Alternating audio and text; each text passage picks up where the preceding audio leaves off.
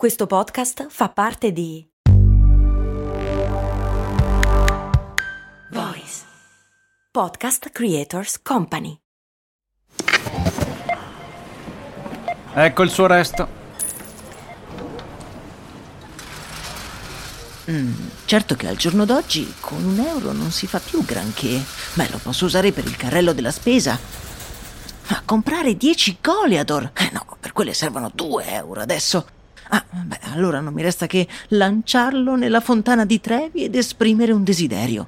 Oppure, beh, potrei investire sul mio futuro. Ma un euro? Beh, sì, su Scalable. Scalable, che supporta anche questo ascolto, è un'app che ti mette a disposizione gli strumenti essenziali per costruire una cultura del risparmio. Ti consente di investire in modo flessibile in azioni, ETF e fondi, creando piani di accumulo automatici a partire da un solo euro. Altro che Fontana di Trevi. Amplia le tue conoscenze finanziarie e fai crescere i tuoi risparmi nel tempo. Scopri Scalable per i tuoi investimenti. Link in descrizione.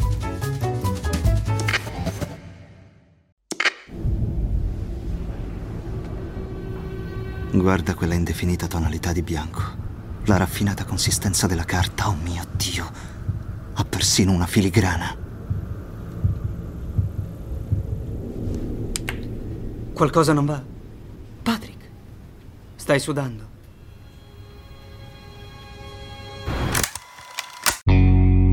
Questa, amici miei, è una famosa scena del film American Psycho, in cui il protagonista, interpretato da un magnifico Christian Bale, ha quasi un esaurimento nervoso confrontando il proprio biglietto da visita con quello dei suoi odiati colleghi. E diciamolo, fino a qualche anno fa il biglietto da visita era uno status, oltre che una cosa essenziale e comoda per scambiarsi le informazioni. Oggi non hanno più molto senso, anche se le alternative o non sono soddisfacenti oppure sono addirittura piuttosto inquietanti.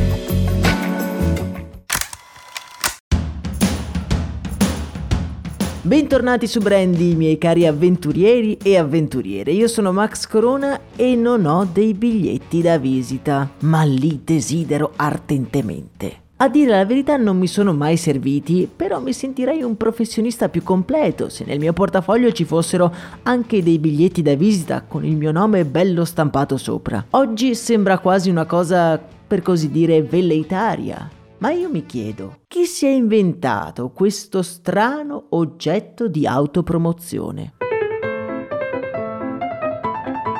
Per scoprire la storia dei biglietti da visita occorre tornare indietro nel tempo fino al XVI secolo, dove sia in Europa ma soprattutto in Cina era usanza creare delle carte in cui le persone scrivevano quanto erano importanti, simpatiche o piacevoli. Ma a cosa servivano queste carte? Servivano alla borghesia per ottenere udienza dai nobili, per fare visita. Se volevi essere invitato al palazzo di un nobile, per qualche motivo dovevi prima presentare il tuo biglietto da visita, che da qui prende il nome, e poi, se il nobile, leggendolo, si convinceva che potevi essere degno del suo tempo, ti invitava a palazzo.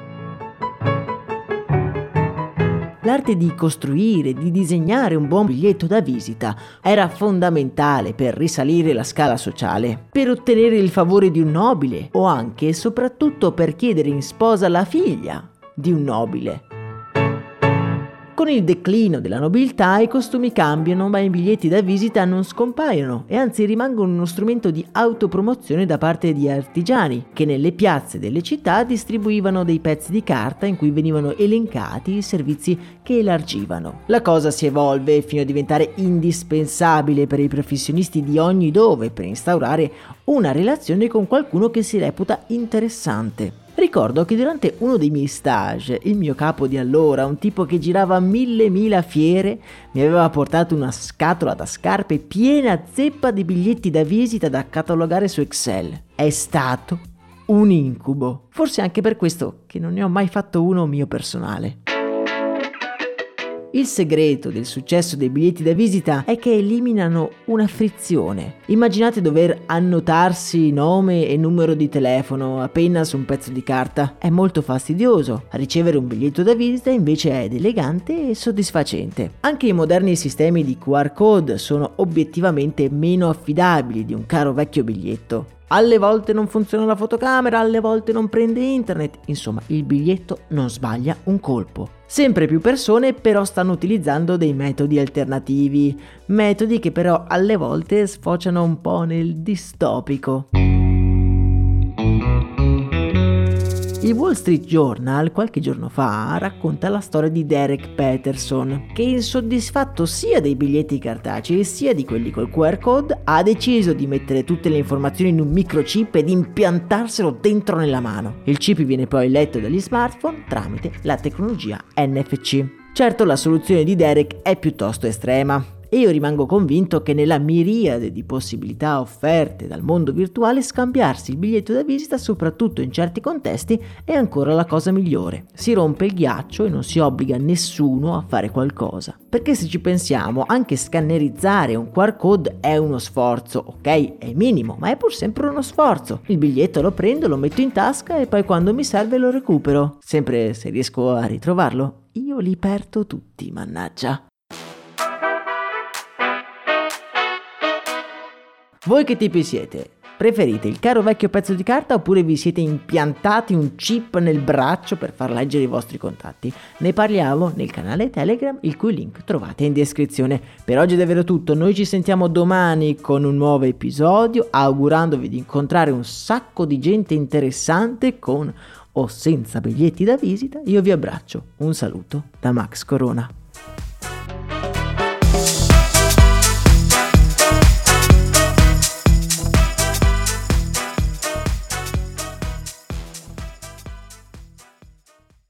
Vacanze in Sicilia o in Sardegna. Con i traghetti GNV viaggi in relax, porti tutto quello che vuoi e ottieni super vantaggi. Col nuovo programma Fedeltà MyGNV accumuli punti viaggiando, ricevi un cashback del 20% e tanti sconti a bordo. Non c'è modo più conveniente per andare in vacanza. Scopri i dettagli su gnv.it.